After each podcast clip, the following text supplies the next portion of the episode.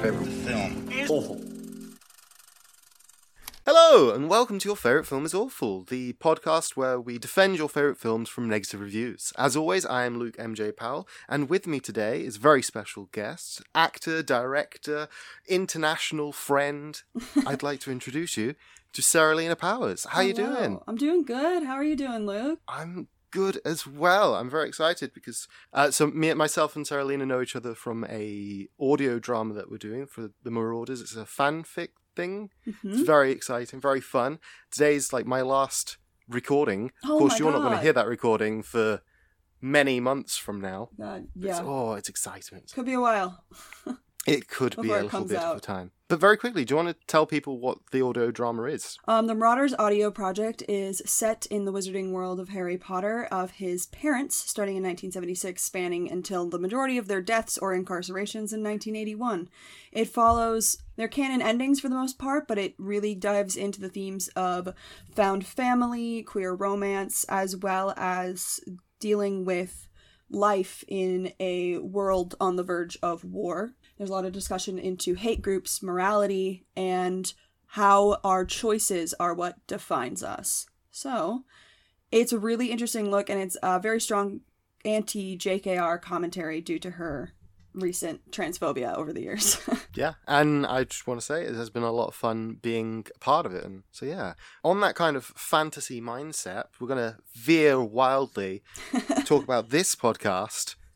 What film have you brought for us to defend today? I have brought Labyrinth. Labyrinth, the 1986 film. hmm Okay, and for those at home who haven't watched it recently or are going into this podcast blind, what is Labyrinth about? Well, Labyrinth is a film made by three of the greatest artists of all time to collaborate in this way. It's from David Bowie, Jim Henson, and George Lucas. Uh, they decided to make a fantasy world set in almost an Alice in Wonderland style, but a completely different take, um, where the young girl, Sarah, who's 15, 16, depending on what synopsis you see, uh, it's never stated in the movie, she is a bit bratty, dealing with being the child of separation and divorce, doesn't want to have to take care of her brother. She finds it exhausting that she's expected to do it just because she doesn't have a social life, and decides to wish away her brother to the goblins because he's annoying her.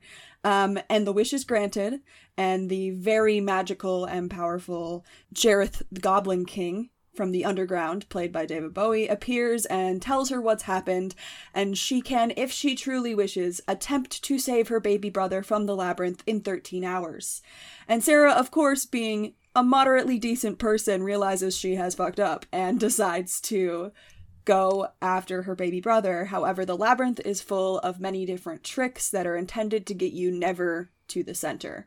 And she meets quite a few interesting characters along the way that choose to help her out. She does the infamous character growth thing that everybody does at that age when they're going through a uh, hero's adventure. yeah, that's a that's a pretty good generic synopsis of it. More I'd say that was that was brilliant. more spoilery would be thinking about how there's two different avenues you can take this movie. You can take it at face value, it's teaching you a lesson, or you can take a deep dive into all of the background imagery and stuff that is presented just real quick to really dive into what's happening and why. And by the end, you can hmm. decide for yourself if it was all something in her head, if it was all just exploratory how to grow up, or if it actually happened. And what it means by it actually happening. Because Jareth the Goblin King being the bad guy is one of my favorite points to discuss. So I'm really hoping that comes up in one of these reviews. and I, I hope that something comes up. And if not, we can talk about Oh, it anyway. I'll talk about it at the end anyway. yeah. okay, so I have a very quick question that Mhm. uh, this first reviewer kind of highlights. Um, how is your eyesight? How is my eyesight? I'm actually I've never Yeah. had glasses. I have perfect Interesting. vision. Okay, I don't even have an That- that's astigmatism. really, really, that's Yeah. really bizarre because. Well, first of all, the film is awful. It's terrible. I don't know why we're doing it today. Uh, this first review, the one star review from Asher S, asks a very important question Are all the critics blind? Mm. The protagonist is unlikable from the start, and the plot is unfollowable. I'd have rather Baby Toby became a goblin. That's funny because she's not supposed to be likable. so what you got the point there. You're at least not entirely blind. She's not supposed to be likable. She's supposed to grow. Yeah, it's almost she's a, a child. Character growth, and Oh, you know, yeah. she starts off this bratty, selfish teen Mhm. and becomes a more well-rounded person. And in terms of like socio emotional growth of that age range for the things that Sarah has gone through, which by the way, these are all canon, but you have to pay attention to the background to understand what's going on um, with her. She's not just a brat. She's a child of separation and divorce, and she's not getting attention. She's got a new baby brother in the household. So all of her attention seeking characteristics are going to be negative until she figures out how to make them positive and get positive interactions. And she gets a lot of that in the labyrinth from those friends hmm because she doesn't get it from any of her parent figures. So I, you know, I blame the parents a bit for that one. But the plot being unfollowable oh, kind of sounds like you just weren't paying attention because it's quite it's quite simple. What? She's got a lot of tasks What? she's How got to fulfill. could you say that to Asher? I mean, when you literally are going through a, a maze and sometimes things get turned around, but at least we didn't like repeat back to anything. It's just a bunch of small tasks to larger tasks she has to figure out.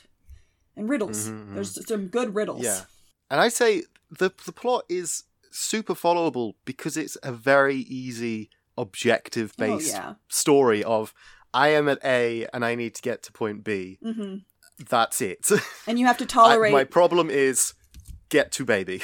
yeah, my problem is get to baby, but my overall problem is dealing with the unfairness of the world and the fact that that's just how it is. yeah. It's that whole and now that you, we've established that how do we deal with it? Like that there's there's the emotional growth and there's the gotta save my baby brother. There's everything else along the way is just helping get towards that or hinder that. We don't really deviate. Nope, nope, no. And sometimes you don't need to. no It's one of those the imagery's so wild anyway, so yeah if the story was any more complex, then it would be Oh, unfollowable. i mean it's a bit no offense to the dark crystal which is also a fantastic similar movie made a few years before that one is a lot Mm-hmm. harder to follow because they've got this whole um from what i remember about it this hierarchy this like history of these creatures that you kind of have to Yes. understand right away which sarah gives us everything from the get about what's happening so by the time the goblin king shows up she was like wow she already talked about this in the park Yes. thank fuck. Yeah, the Dark Crystal is is a grandiose epic. This is a much smaller scale. Mhm. Like the it's very interconnected and personal for Sarah to grow, and it is just this vehicle for that bratty teen who doesn't have all this attention, like you mentioned, to grow Mhm. into somebody that you know will share a teddy bear. Yeah. Realizing that it's not her brother's fault her parents don't give her attention. I also loved that at the beginning where she sees that the Lancelot is missing. Immediately is like, oh, someone's been, in my room, again. I Crosses the hallway, to her baby brother who definitely crosses the sees the baby brother who can't even get out of his crib. And he's like, You're the one that stole my teddy bear. That's it's your fault, not one of the parents that would have been able to Mhm. reach the teddy. It's you, Toby. You're the little bastard. Yeah, and it's and it's because the parents felt like they can take the teddy bears for the baby. Everything is the baby's fault. Mhm. The baby is the reason I don't get attention. Exactly. Emotional growth sometimes takes a minute. Okay, okay. I feel like we've countered Asher quite well there. hmm Let's go on to Brody. All right. So this one is slightly longer, so I'll make some pauses for you can interrupt as as and when you feel. All right. This is a one star review. Very bland. The acting and writing was terrible. The graphics were terrible and made way too cheesy. Okay, graphics right off the bat. The owl in the opening sequence is the first real CGI animal to have ever been created. Damn. So of course it's shitty now. It's 40 years later, but it's an impressive feat for the time. oh, 100%. The special effects are phenomenal. They're all puppetry. They're all set. They're all real. And there's not anything but they used a black screen instead of a green screen for the fireys. So that does look different to what we'd expect because we didn't know that green was the go-to color at that point. So the fireys that using that black background to edit in that forest does look different. But once again, I'm not going to fault something from 1986 for experimenting with technology. There was so many fucking people working on this movie to have only four face actors and the rest hidden in puppetry. Mm-hmm. Like there was hundreds of puppeteers and people working on this movie and it's those effects alone, what they used to create the puppets, noticing all the little details. There's multiple frames where you can see a puppet spider skittle across the screen just in the corner. Oh, damn. There is, I believe, seven hidden David Bowie faces that they decided to just do for fun. And they're not even just directly put in. One of them is only when these four rocks line up, it looks like his face, and then the camera pans and it's gone. It's like a two second thing. Yes. So, yeah, no, the amount of effort put into this thing and how they. I wish puppets were used more in this capacity for fantasy. Um, Oh, 100%. we lean on CGI so much now, but that element of realism with puppetry is so there. You can believe in these creatures so much more than you can watching Avatar because no matter how good it gets, it's still uncanny valley for the next few years. But Yep, yep, yep. yeah. Yeah, we, on the podcast, we've spoken much about the ideology of practical versus digital effects. hmm And I think The Avengers is such like a key comparison when we're doing it with this one because it's the, meant to be like these grand set pieces but then you see the behind the scenes and it's like oh no they're just lined up and there's big old blue screen behind them or big old green Mhm. screen behind them and it, the occasional prop. But then in the behind the scenes for this the whole uh, goblin city that they they made it and the camera just zooms out it's like oh no there's all the crew they, they've made this. They're all There's there. a massive landscape. They're all there. They're all The hand this. tunnel is terrifyingly real. They dropped her down that thing, and it's full of mainly rubber hands, but there's about 20 Hmm. people with their hands in those hand puppets actually in that tunnel with her, holding yeah, her. yeah. it's it's amazing the extent they went to for this kids film. I mean, when they when you Mhm. calling in George Lucas to fucking help with this thing, and he has been working with special effects with Star Wars, and decided to, you know what? No, let's let's do it this way. It's really really fantastic to experience and watch. They only used two on location sets to film on. Um, one of them was three different towns that she runs through in the beginning of the movie in the east coast of New York. Mhm. Everything else was done in England. Um, they used one specific park in England for the opening of the movie, and then she somehow ran across the ocean to the various towns in New York and Jersey to run through the American looking places. But everything else was done in sound stages, and they built everything. And they really did a good job building all those different optical illusions as well when building these sets. They did so much work for this. It's It- so good. Truly. So I don't. Yeah, and I agree. The line, the graphics were terrible and made way too cheesy. How is- old are you? And with some. yeah, it's there's two. I agree with you. There's only two, potentially three, even scenes which are the black screen fire demons Mhm, because fireys. it does have the harsh black line around them, and then the owl. So the two owls, the the two times the owl pops up. Yeah. Everything else because it's practical. It's ageless. It's just wow! Look at It's that so thing. good. What the hell? And then once you tell So people good. that the owl is the first CGI real animal that they attempted to make, Mm. they're like, oh, well, of course it looks like that then. That was the first time. Mhm. You know, Eh, people immediately once you once you know that, it it it, it really stands as the accomplishment it was. I don't know why they chose to do it though. It doesn't affect the story at all to have that CGI owl.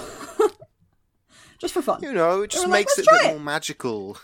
Give, give It's, it a it's go. all, it's all well and good having David Bowie magically appear, but what if he magically appears because he was an owl? oh god, that make that reminds me of how mystical to me. the practical stuff they did with his Americans jokingly call those fushigi balls, but the crystal balls that he juggles, Oh yes, the crystal the balls. effects that they yes, did Yes, yes. to make that work always make me laugh when you watch those behind the scenes yes. ones. Well, yeah, because that Have was. you seen uh, any of that stuff? Yes, I was going to bring it up later, but let's bring it up now. It's um, Michael Mush- Moschen. Yeah. is the juggler who has to like stand behind. Literally was like up Bowie's ass um, under his cloak, yeah, yeah, yeah. moving things along, and Bowie's just sitting there looking like he does it, and it's fantastic every time. You never would have guessed that they hit a whole good. man behind him and stuck his hand up his shirt, and it's really well done. I don't know how he it is does so those done. that crystal juggling, but it's good. It, it it's so impressive. Oh, I and to be doing it suppose- blind. I've now thought of that third instance of that CGI. They do CGI some of the bubbles as the crystals turn The into bubbles and stuff.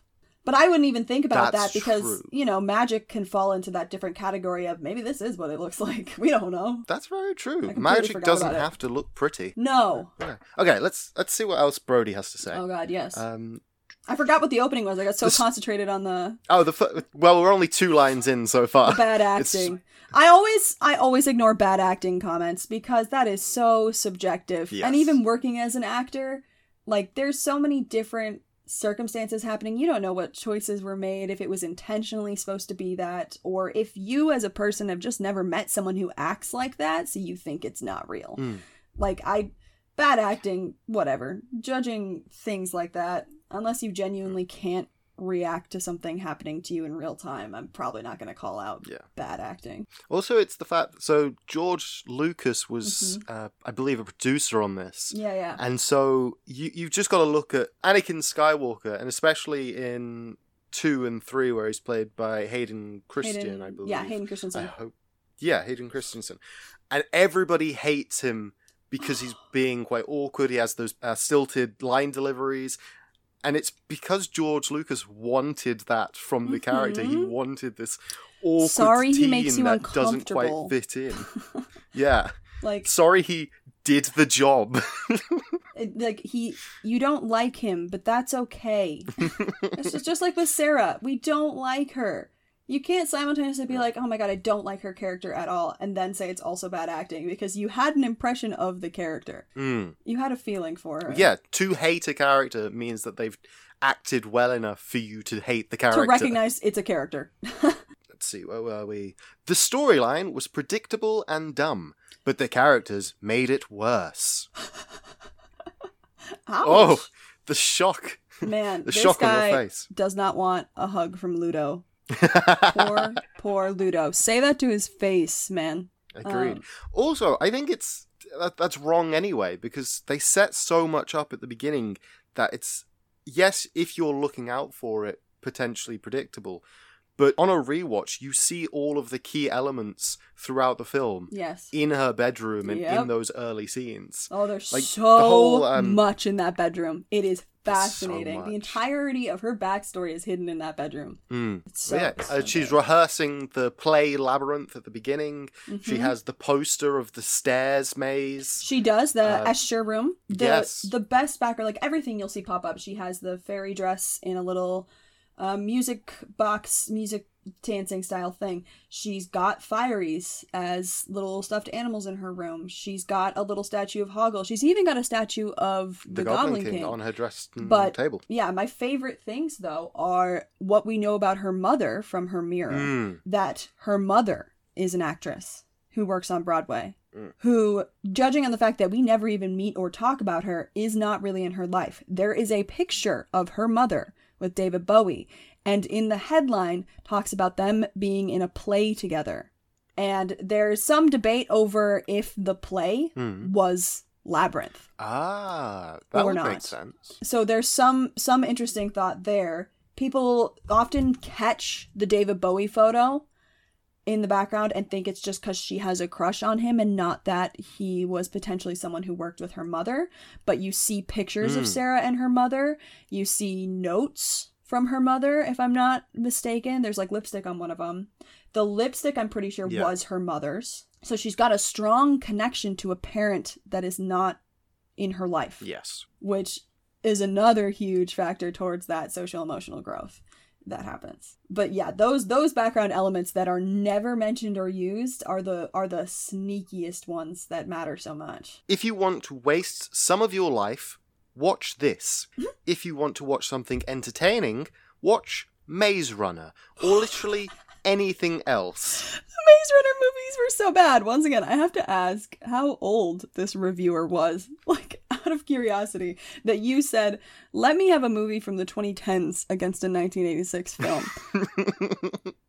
and on top of that, Maze Well- Runner came out at the end of the teen dystopian craze of the Yes. 2010s. yeah, yeah, yeah. So it, it wasn't unique at the time. I mean, it's good.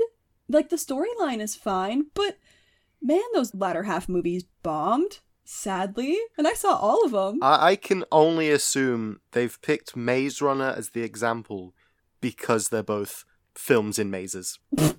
Maze Runner is about they have to run in there to they're trying to find a way out.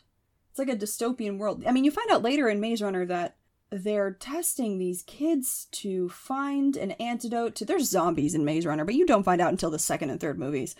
Uh-huh. This is far This is more why Maze Runner's information kinda than I've wild. ever known about Maze Runner. um yeah so the death cure i believe is either the second or third book and that's what they're looking to do is to test these kids ah, fun. it's just it's that's a very very dystopian like if you're gonna if you're gonna talk about running through a maze or having to get to a point a to point b or save my little sibling go for hunger games man. Hmm. That's at least but it's also not similar even slightly. You're you're aiming labyrinth is aimed at like kids and tweens. Like it's still very enjoyable as an mm-hmm. adult. But hunger games and maze runner are aimed at an older audience and so they're going to have very different darker themes like death and dismemberment which is not something you're going to worry about in labyrinth no, and in fact, they were in the big climactic battle sequence. They were strongly like, let's make this a big battle, but fun. So there'll Yeah, be no death. Somebody gets good. crushed, and they're just like, "Yep, I'm okay." yeah the little goblin commentaries Yeah, one of my yeah. favorite background commentaries is the tile flipper that keeps moving the tiles sarah's putting lipstick on Yes, that is so Um, fun. and he says, uh, "You fraggedy fraggedy, your mother is a frickin' aardvark," and then goes back down. And I, you know, should be using this insult more regularly. Apparently, Yeah, your it- mother it is a. should be fr- off it might be the- fragging. Off the dome, Hard just every yeah. time. Just what? You don't like me? Fraggedy, fraggedy. Your mum's an aardvark. Your mom's a fragging aardvark. This is an interesting accent too. I couldn't place the little tile guy's accent. He doesn't like the graffiti on his house, though. Don't graffiti his house. Don't do it. If I could rate this less, I would. Oh yeah, I forgot about the singing. It was supposed to be like a musical, but gave me and my friend a headache and made me want to puke. I'm still, I'm still stuck on the fact that this person has to be under the age of 18 when they did this review. Oh, we're getting there. The reveal is soon. Oh, it is. God, if they're any older than that, Yeah. I'm gonna be shocked. You may ask why I didn't just turn it off. Well, that's because I was watching it in school. Oh god Yes. damn. I thought it was horrible, and I was getting out of homework. Look, some people say the dolls are supposed to be creative, but they failed horribly, and it ends up just looking dumb. Just don't watch this. Please. It's terrible, and you're being scammed if you have to buy it or sit through commercials. I don't know what the writers were smoking when they tried to make it, and they have this in quotation marks, creative. okay, this is normally I wouldn't attack the reviewer, but dear kid out there, Brody, is this Brody? Brody. Brody, bud, Yeah. if you're the type of kid who complains about the movie that comes out to get you out of class, nobody likes you. In fairness, this review is eight months ago. But wow, yeah, no kidding. They compared it to Maze Runner. What class? I would have lost my shit to get to watch Labyrinth in school for fun. You Fun know what story. I had to This- do because I'm. What were you gonna say, Luke? Well, fun fact this isn't the Oh. only school time review that I found. What and there was the another. heck? Yeah, there was a, a lady called Gracie who had to watch it for art class. Art class. And yeah, and everybody but the teacher thought it was dumb and had no plot. wow. But they were too similar, so only Brody got the spotlight. Wow, that's so fascinating. Y'all are lucky and you're Mm-hmm. complaining about it? For some reason, I feel like the one time the kids successfully n- manipulated our teacher into watching something that was out of pocket Okay. was choir. I think 2009 to 2010 for me. Don't remember when specifically, but the eighth graders or the ninth graders. We were eighth graders. Hmm. The ninth graders convinced our choir teacher that we should watch William and Kate's wedding. I was so salty about it. I, I don't want to sit. If I wanted to go to a wedding, I would. I don't want to watch this hours long thing. But they were like, oh my god, it's so special. Princess is getting married. Even now, knowing as much about the royal family as I do, I don't care to watch them get married. So boring. But God, they, that was the one time where I was like, why are we doing this? Otherwise, every other movie Yeah. I got to watch in class. I remember um, I've got a thing for natural disaster movies, and I've already mentioned this to Luke because one of my favorite movies of all time is The Day After Tomorrow. But there's a movie called Mount St. Helen about the explosion in the 80s over in Washington, and that movie is another one of my favorite natural disaster movies. And we got to watch it in science in ninth grade. and I was having the best time, and everybody else in the class was just so bored. You're choosing to be bored at this point. You can make things fun for yourself. You probably sat there in class wondering why you had to spend multiple days or whatever watching this movie, and you were upset about it. Fine then, do homework and mm-hmm. ignore it. What do you want? you only get so long in your life where someone's going to be like, let's watch a movie, and you get to get away with that. Luckily, I still work in a school, so I do still get to get away with that on, on occasion. My teacher last year made up the excuse for us to watch one of the early Star Warses. I was like, well done. And um, yes, the kids are brutal on early effects. oh yeah. So brutal, but you know, get over it eventually. I feel like you once you, once you understand the flow of time and how time has progressed and how technology has progressed, you're a lot less harsh on movies.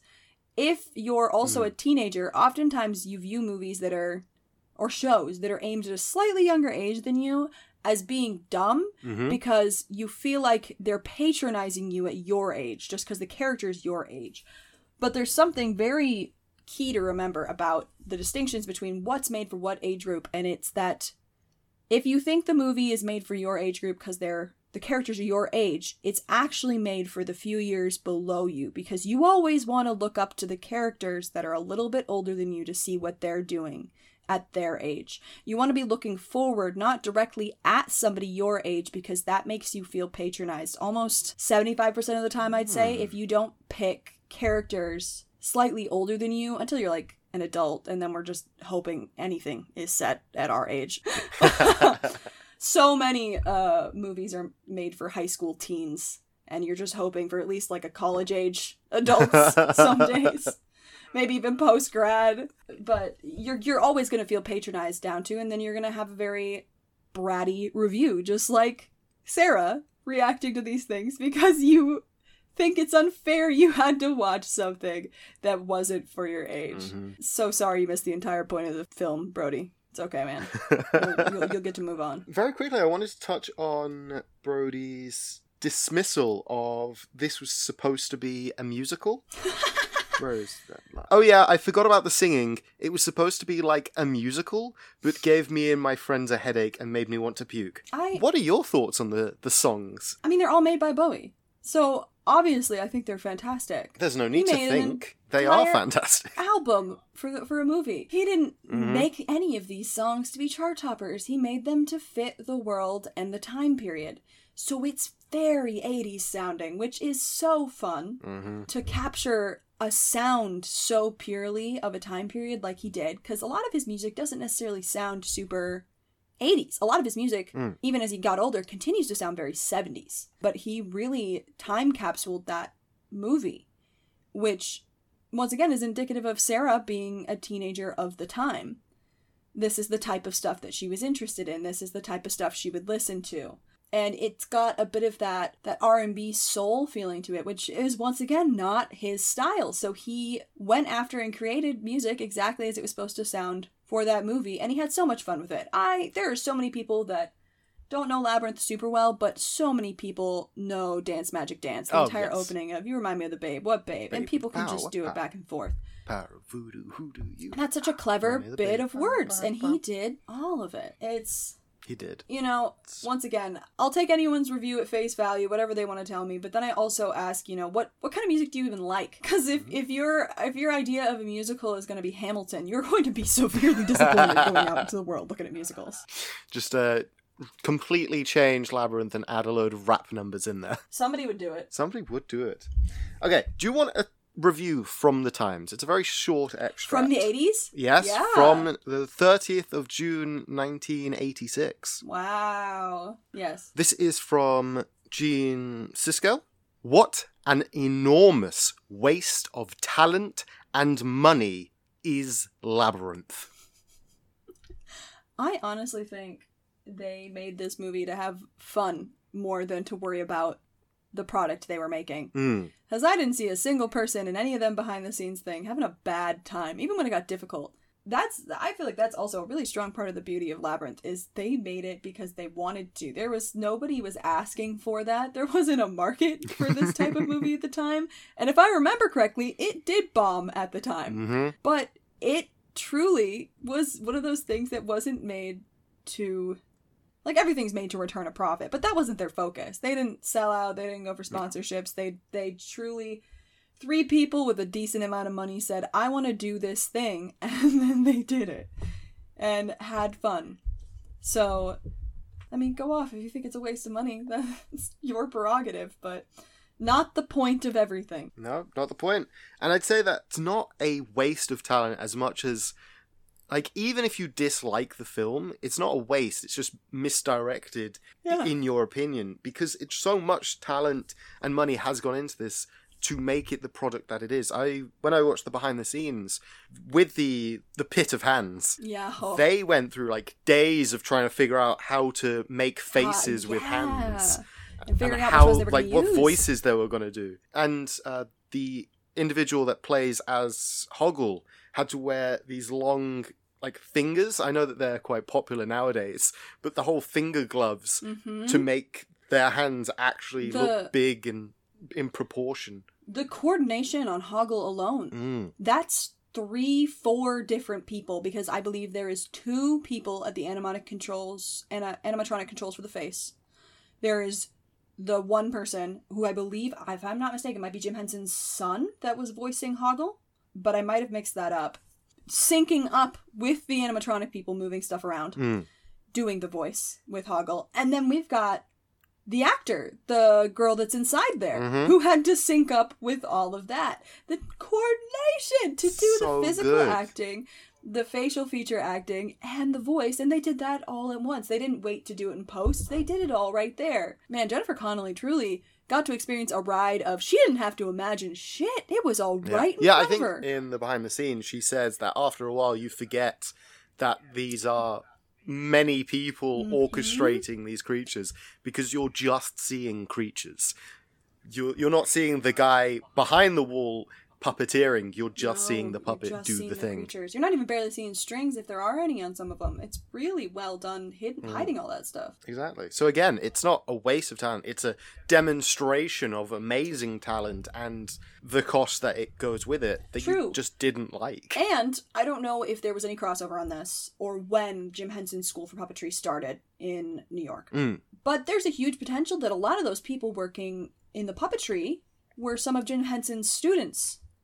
And Jim Henson's Mm. students are some of the only people that get any jobs doing puppeteering. If you've heard of the musical Avenue Q, well, I'm not a musical person, but I know about Avenue Q. You pretty much had to have gone to some Jim Hens- Henson workshops and classes to get to do a musical that involves puppetry or any type of Ah, puppetry okay. work where you're on a professional level stage. They want to see that Mm, you've mm. been stamped of approval by the company that really knows what they're doing. But it's not a waste of talent too if people are there and they're learning and they're building and they're figuring out new ways to do things. They had they went through a couple different trials of what they were going to do with the Fireys. hmm And I don't know how they came to the decision that two people needed to operate those puppets to dance them, but they did, and that's a whole other level of coordination between a lot of different people to make those puppets move. A hundred those percent. I things think- move so strange.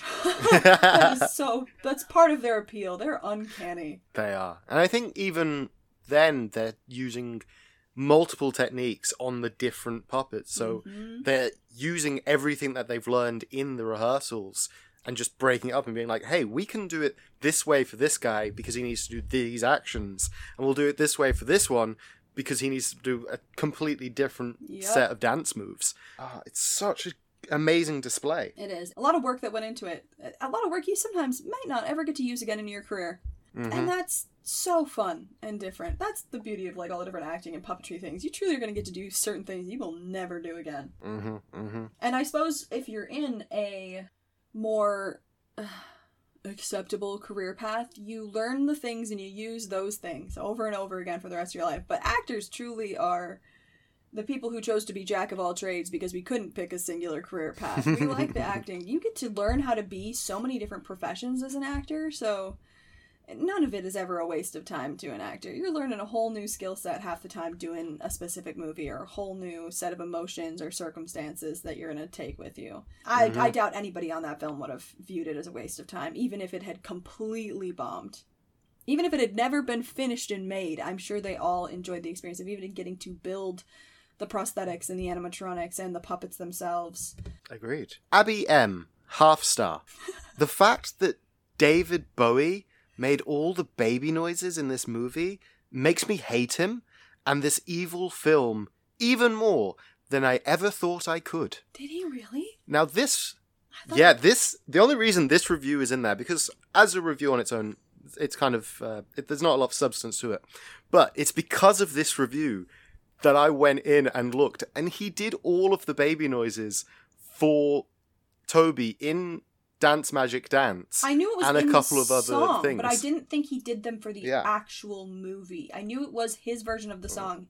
He did the baby noises. Yeah, yeah, yeah. I think there's a couple of scenes where he does the baby noises because whichever actor was playing Toby at the time, because I think there's at Toby least two is babies. named Toby. There was one baby. His name was Toby. Well, yes, And then they have the puppets. Oh god, that's some of the the, the puppet, the baby dolls, the terrifying baby dolls. yes. Oh, yeah. the- but it was it was just the one. They did. you couldn't tell babies. exactly what it is. He was apparently but yeah, too you can- calm. He, it was so hard to make him cry. Exactly. That's what I was going to say. It was Uh, little the Toby.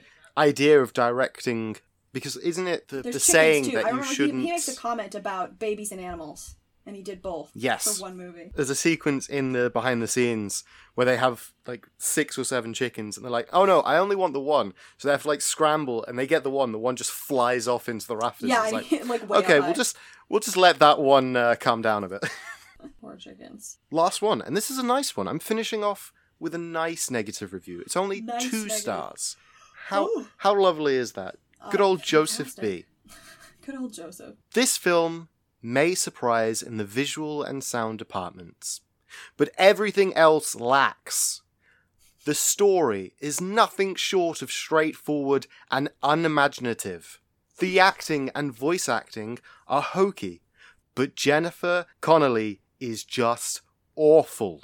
All the songs are fat, which could easily be trimmed away. The moral? Don't take things for granted is told at the very beginning, rather than introduced gradually or subtly. Overall, the film casts a spell of corny childishness that keeps you captivated in disbelief. That's that's humorous. The on, the only moral to be learned being don't take things for granted. That's not even the moral, man. You missed it. It flew right over your head again. Wow. don't take. For, the entire point of Labyrinth is don't take my baby brother for granted. No, no, no. You're just learning not to blame him for the mistakes of your parents. We've we've already been over that. There's also life is the bigger one. Her dealing with the fact that life is unfair. That's just the way it is. Mm. to accept it and continuing to go. That doesn't have anything about taking things for granted. She simply hates the lot in life she's been given, and she constantly complains about it. And the really, really good line Bowie has in response to that is after she says it's unfair. You, he says you keep saying that, but I wonder what your basis for comparison is Yeah, and I love it's that. a very good Zinger. point of her life is not great. Where's the fairness? What fairness are you thinking of that is and you wish you could give her a more stable life, then you wouldn't have the movie. And then at the very end, the most important speech that they give to you in the beginning and you just completely threw away if you wanted to say they gave us this point in the beginning is you have no power over me. At the very end, she has to remember that that's the monologue that truly grants her her freedom from the world being unfair because she can control her outlook and her mindset on things, but also that she has learned I w- I don't want to say personal responsibility necessarily, but she has learned that she is worth more than the attention that she is given. And here we here comes the whole David Bowie playing the villain part of this. Hit, some of his lines completely get glossed over because Hmm. he flat out states that he is playing the role she expected of him. And he has this whole line about fear me, love me, do as I say, and I will be your slave. Because he it's it's said in the very beginning that the Goblin King is in love with the girl and he's given her certain powers, and that is why she's able to wish away her baby brother. But it brings into this element of Sarah wished for a villain. She expected a villain. He took her baby brother, even though that was what she asked. And so, because this character, this mythical creature, is in love with her, he does what she wants because that's what she needs. And you start to see towards the end of the story that, and this is where I believe that more the more side of this is a real world she went to rather than just something in her head because he starts to take on autonomy that doesn't have to do with any of her wishes. And if it were just a machination of her head to teach her a lesson, the main oppositional character wouldn't have his own wishes on the situation, wishing that she would recognize that he is not the bad guy, that he is simply doing what she asked of him. He is trying to manipulate her into not going back, but I feel like the ironic thing is he's probably the first somewhat adult figure in her life to give her the attention she expects and she needs. Hmm. He keeps showing up to thwart her from her path, but she he, he keeps showing up. He's there and he's responding to the things she wants and he's directly responsive to her.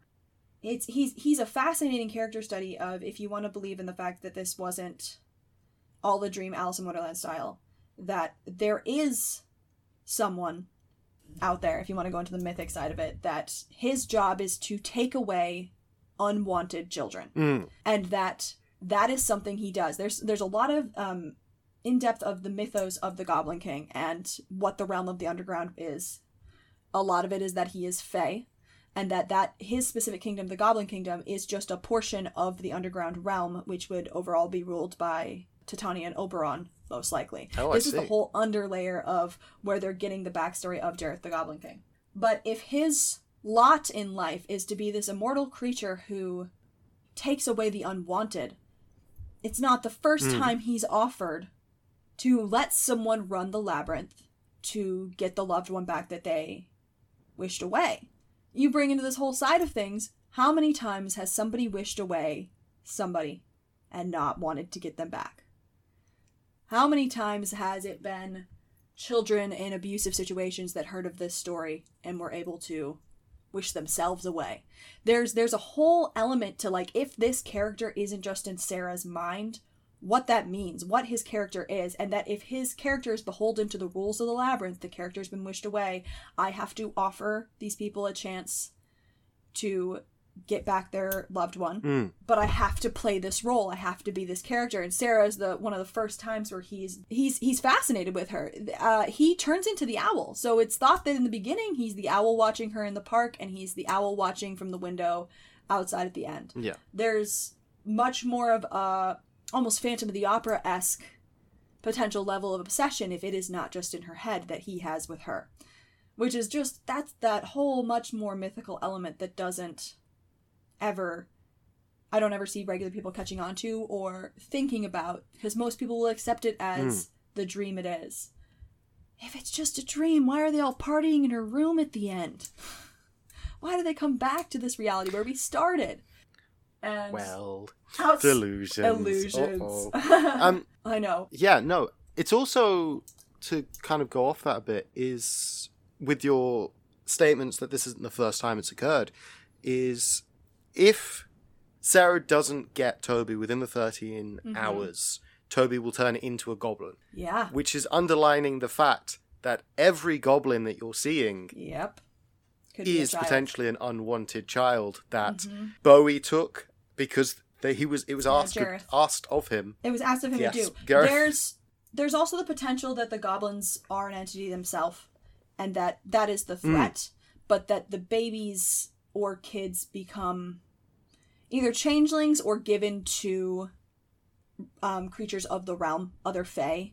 Um, There's a lot of mytho- mythos, a different mythos about fae creatures, about whether or not they can even have kids, because most of them are immortal, and that some of them do want to raise a family, so they do just end up elsewhere. That's way far away from what we know of in the movie. But yeah, if it's potentially the fact that like he has no choice and this is what the labyrinth is and this is what the labyrinth does, and you he has a lot of goblins, He does little, have a lot of creatures that never grew up and drink a concerning amount of liquid that is most likely rum or beer. They mess with the chickens. Like they don't do grow do. up. But you you can almost tell by the way he interacts with the baby from the beginning. Oh, he's a lively chap. I think I'll call him Jareth. He's a Hmm. very egotistical guy. You think he'd name uh, one of the other goblins Jareth? Um. There's also some of the mythos that he's not Fey, that he's just a higher form of goblin, and that there's just different species of goblin. There's a lot of different mythos that you could apply to the background of this if you view it more as fantastical and not just Alice in Wonderland dream style, yes. which I find so fascinating, so much deeper than probably they ever even intended with making the film. But at the same time, whoever wrote Bowie's lines and the lyrics he put into the songs within you Mm. is the one where a lot of those lines are about um, how he can't continue to live up to her expectations. Um, how you turn my world, you precious thing. You starve and near exhaust me. Everything I've done, I've done for you. I move the stars for no one. You've run so long, you've run so far. Your eyes can be so cruel, just as I can be so cruel. But I do believe in you. Yes, I do. Live without your sunshine, I believe. Love without your heartbeat. I can't live within you. Which talks the entirety about the fact that he appreciates who she is as a person, but he can't live within her expectations of him. Like, that's not who he actually is. Which, wow, What, really what I love there deep hidden meaning to But- the movie. for for the people at home because you're not getting to to witness this. That was all off the top of Oh, her, yeah, I didn't look that up. She just you just remembered all of those lines. I joked. I watched this film a few hours ago and I couldn't remember it that deeply. Um, I joked because Luke, you told me to rewatch the movie, and I said if I have time, but I can play it in my head. um, and I've got, I do have the entire thing completely memorized. A lot of the lines, not just the music. I know all of it because it is my favorite. And I love, I love music movies. I love a good Disney princess movie or Disney movie in general with music, but. Labyrinth really hits that sweet spot of being it's a kids movie. It has quite a few mature themes hidden in there.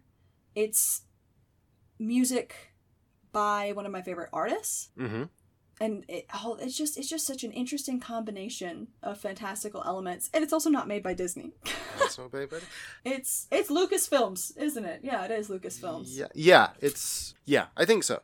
I feel like you've already just done it, but for those at home who haven't watched the film, have clicked on this podcast, have listened to the negative reviews and adequate defenses, what would be your final like closing statement to truly convince them to give this film a watch?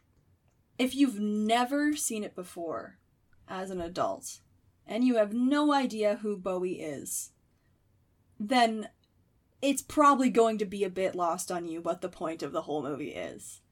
But if you're a fan of Marauders, if you're listening to the audio project and you've never seen Labyrinth, that's within the right time spectacle. I know a lot of them are fascinated with Bowie because of one of the other very well known fan fictions of that group, all the young dudes. Bowie is like the primary artist that Remus Lupin loves. Remus Lupin would love the shit out of this movie. so would all all four Marauders would adore this movie, and definitely they would argue over who got to dress up as the Goblin King for Halloween if they celebrated Halloween the way Americans do. Um, it's it's fantastical. People oftentimes we didn't talk about this part at all, but people um, who are even slightly attracted to the male figure. Bowie is gorgeous this entire movie, even with the fantastical elements of his hair and the weirdness. His outfits are fun and fabulous and so interesting. there's so many elements to this film that you're not going to be expecting. We didn't even cover on the fact the three. We mentioned Hoggle a bit. I mentioned Ludo a bit. We didn't talk about Sir Didymus, We did not. the dog they use for Sir Didymus. We have the Bog of Eternal Stench. We have all the various little goblin characters that are in and out. If you have seen things like The Neverending Story, you will love this movie. And it's less sad than The Neverending Story. Dear God, that movie is depressing, even as an adult. I literally had that thought this morning when I woke up, and I was like, if there's anything about how the stakes in Labyrinth are too low, I'm gonna go ahead and say at least we're not traumatizing people with the pit of sadness. And don't give in to the sadness, Artax.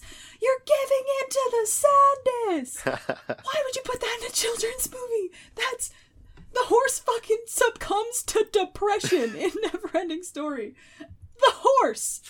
uh, gotta traumatize them kids though. the poor horse. Artax deserved better, but Labyrinth is a much it's a much more thorough examination of character, circumstance, and it's a really good look at not just taking something for surface value. Mm. You look at Sarah and you think she's unlikable and you think she's a brat. And if you don't ask yourself why people act the way they do and dig into that, then you're never going to understand anybody's actions in your life. And you're always going to think that people are always doing things because that's who they are or because that's how they want to make other people feel.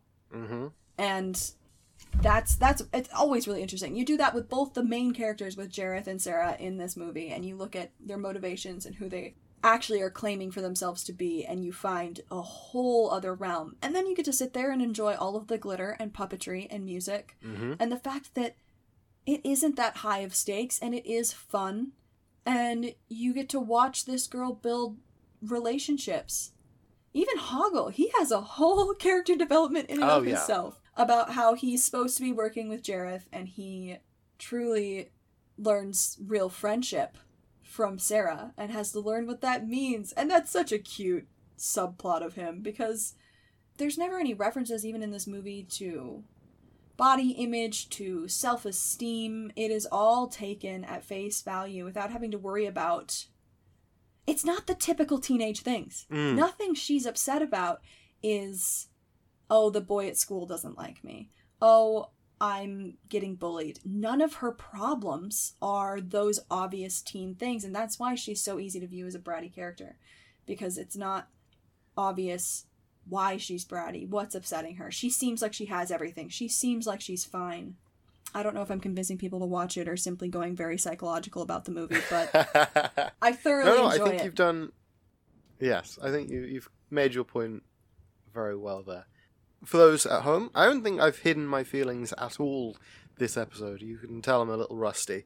Uh, because, yes, no, this film is awesome, and you, you shouldn't take it for granted. You shouldn't take it for granted.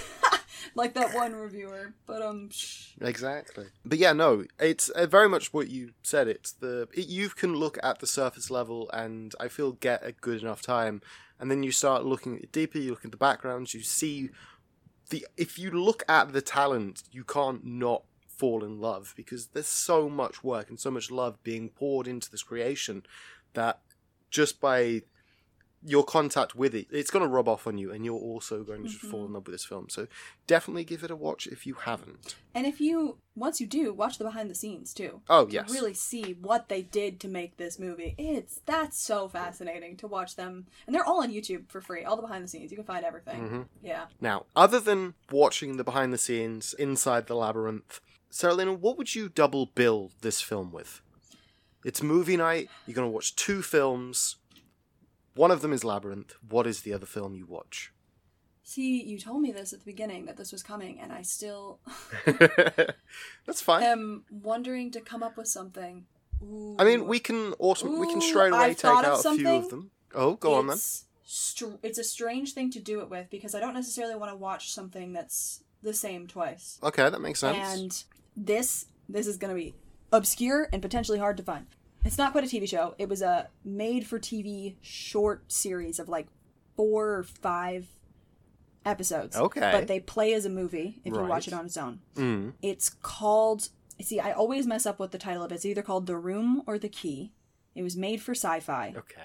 and it is of this man. I believe he's a detective, Hmm. and there is this hotel room frozen in time. That the objects from said hotel room, when removed from it, have certain powers to them. Oh, okay. The problem with it is finding the hotel room and why it exists. The guy loses his daughter to this hotel room. Like it, it, it she plays with the key card, it opens it any door can turn into the door to this hotel room.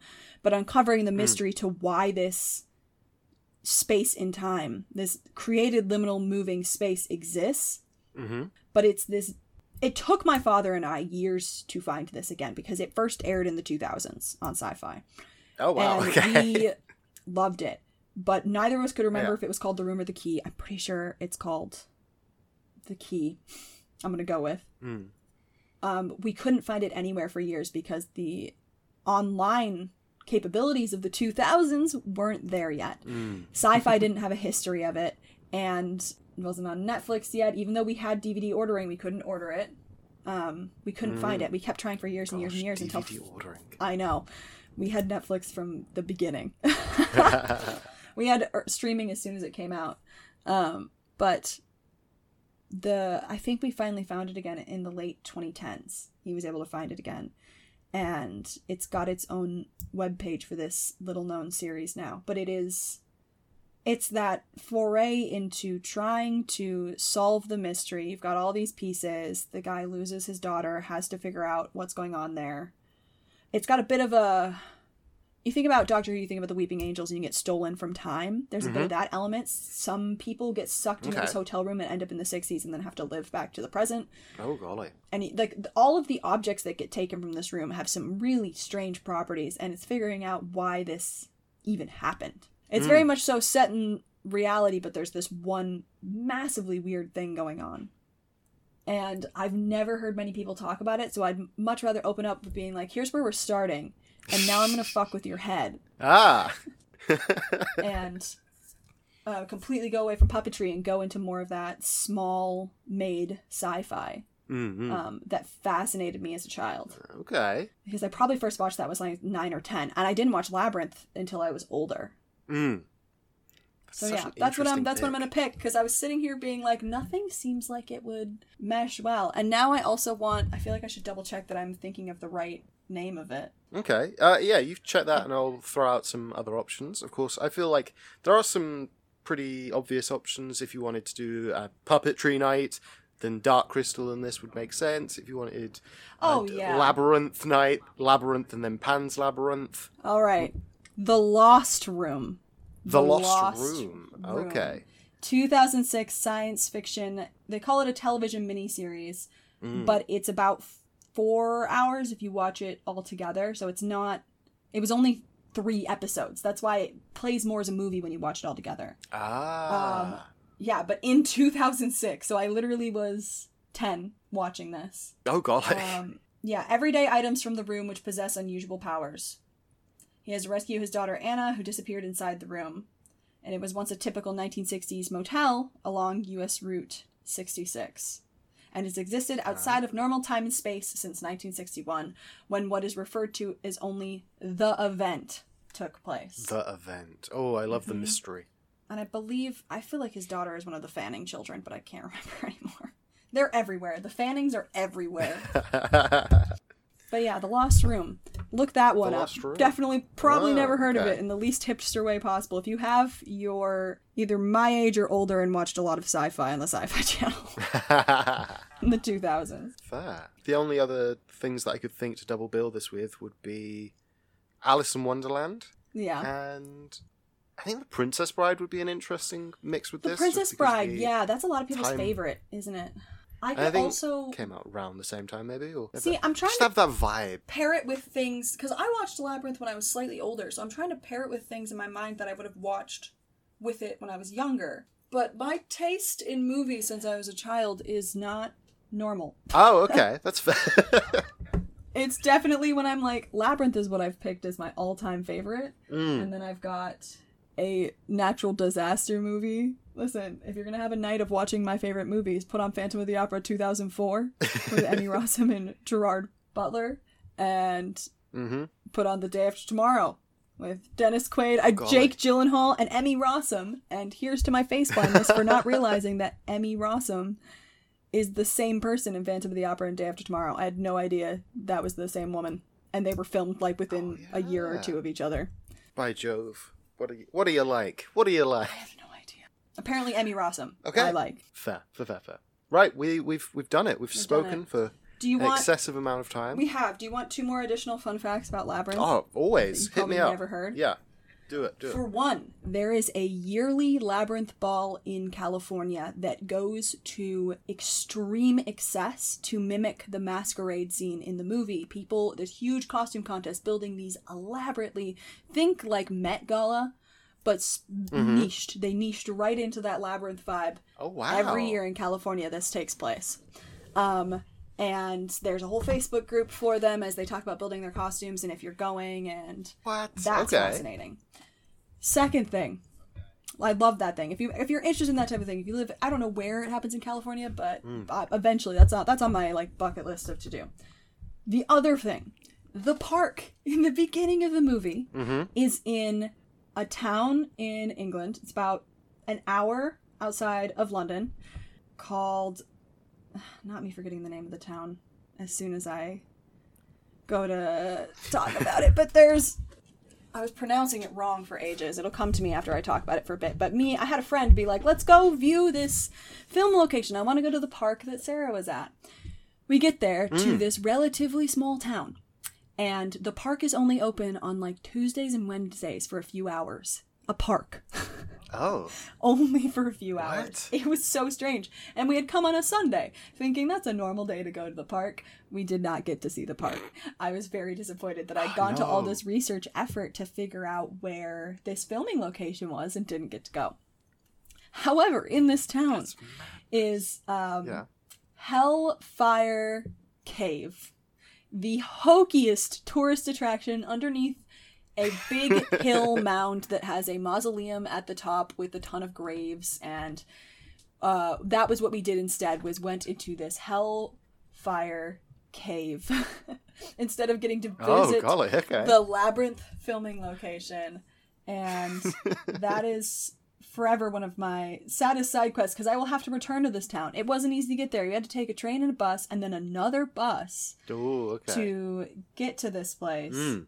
and watch me be able to come up with the town name a lot faster once i can zoom into Woo. West Wycombe West. Oh, West Wycombe. West Wycombe yeah Ah, okay. that's where it is and What I love there, as you are an international caller, um, I would have never put, been able to be like, oh, this is one thing in the US, and this is another fun fact for a different country. Yeah. I was just I found it so funny that they even bothered to film in the US. They were like, "Man, we're going to need to use the US to make sure people know this is America." But the rest of it we're filming in the UK. And um that park is just so gorgeous and magical and I wanted to visit it so bad. So the fact that I got redirected to this hilariously hokey tourist attraction in this small town. This was an old, Mm. small, small town outside of London. It was gorgeous. The little Hellfire Cave. I wrote my own fan fiction based on it because of the fact that I had to go there. I was like, this is funny. I'm gonna. Um, and the mausoleum on the hill that the cave is under is gorgeous. It's a it's a gorgeous place. But I wanted to go to the freaking park. And it's it's I guess it's private property and that was never listed anywhere online. It never listed that it had hours. And we had to walk on foot for a good chunk of time to even get to where we were going and still oh, what? we spent an entire day on this side quest only to not be able to do it. One day. ah, shucks. I shall return One to West day. Wycombe. It's still on the bucket list. Yeah. Hopefully with a car next time though. yes. Next time, vehicular transport. Truly. Is there anything you'd like to plug? This we've we've reached the end of the show. Do you want to tell the people where they can find you and what you're up to? So the thing Luke and I are working on is an exclusively audio project that we have on YouTube that also has um, moving repetitive image visuals of the Marauders era. We talked about the story at the beginning. Feel free to look up either my name, Seralina Powers, or Seralina Films on anything, or Marauders Audio Project, and you will find all of our links, all of our socials, all the things we're trying to do with the project. They are nearly three hour long episodes. There's going to be 20 of them. There's three out so far. Um, depending on when this podcast comes out, there Depending might on the when this comes out, there may be more. there may be more. We're trying to we're trying to get them out um, once every two weeks right now. If we can speed up that timeline, then maybe I won't have to keep posting them until July. I'm hoping to have this all posted before summer. Mm. Summer for us on the Western Hemisphere, I should say, since it's currently summer in the Eastern Hemisphere or Eastern lower lower Southern Hemisphere is where it's summer. See if I understand the world. Right. yeah Ah. feel free to check those things out if you're big on TikTok at all. We're interacting a lot with that space, and it's fun. It's a really interesting take. Um, if you want to dig into the characters of Sirius Black and Remus Lupin, Regulus Black, James Potter, if you want to learn about, and Peter Pettigrew, and Lily Evans, all those characters plus so many more, including Luke's character who is Lucius Malfoy, Yes. everybody's Big bad. least favorite. Listen, Least favorite person. least favorite, even over Voldemort, I'd be like, mm, Yeah, yeah. He, in this story, Lucius is definitely like an Umbridge, where we look and go, "Oh yeah, no, Voldemort's the bad guy," but we really hate this character more. yeah. And you don't even hate him that much in the later in the main films, but it's a really interesting look, and we hmm. have a really strong advantage with what we're doing. That there is, with the exception of like Sirius Black and Remus Lupin, at their age they use in the movies, we don't have any established voices or really firm character establishments. And Choices took what we did have of canon, put that into the story, and then expounded upon the the tragedy of it all. So Mhm. and the found family and the fun and what a world, what a wizarding world is like, not being constantly under threat of Voldemort personally. Mm. Harry has to deal with the personal effects every single year, but the Marauders don't. They a lot of their early issues deal with friendship, relationships, growth, growing up, and in that way, it's much more innocent and much more tragic what happens to all of them. So, if you're interested in being sad, come listen to the Marauders audio project. It's also it's also very fun. If you only listen to the first episode, you'll have a great time. Oh yeah, first episode fun and wholesome. Then it just slowly, Just a little bit of trauma departs in that one. Regulus really brings the trauma, Oh yep, yep, yep, yep, yep. but yeah. But then if you want more from you, You can find all of my stuff under the same things. I use Seralina or Seralina Lynn on all social medias. Um, Seralina Films is only for YouTube, but if you look up Seralina in general or Seralina Lynn, pretty much anywhere on the internet, you will eventually find my stuff. I've been curating my online presence since 2008. oh, Smart little 12 year old me claimed a name, claimed a username, and it has worked to my advantage. So yeah, well done. thank you. Thank you. Good job, small me. Good job, small you. If you'd like some more from your favourite film is awful, of course, we've got the YouTube, we've got the podcast, we're on Twitter, Instagram, as Fav Film is Awful or Your Favourite Film is Awful, respectively. So yeah, catch up with us whenever you want. Yay. Otherwise, I hope that you've had a lovely day. Goodbye. Goodbye.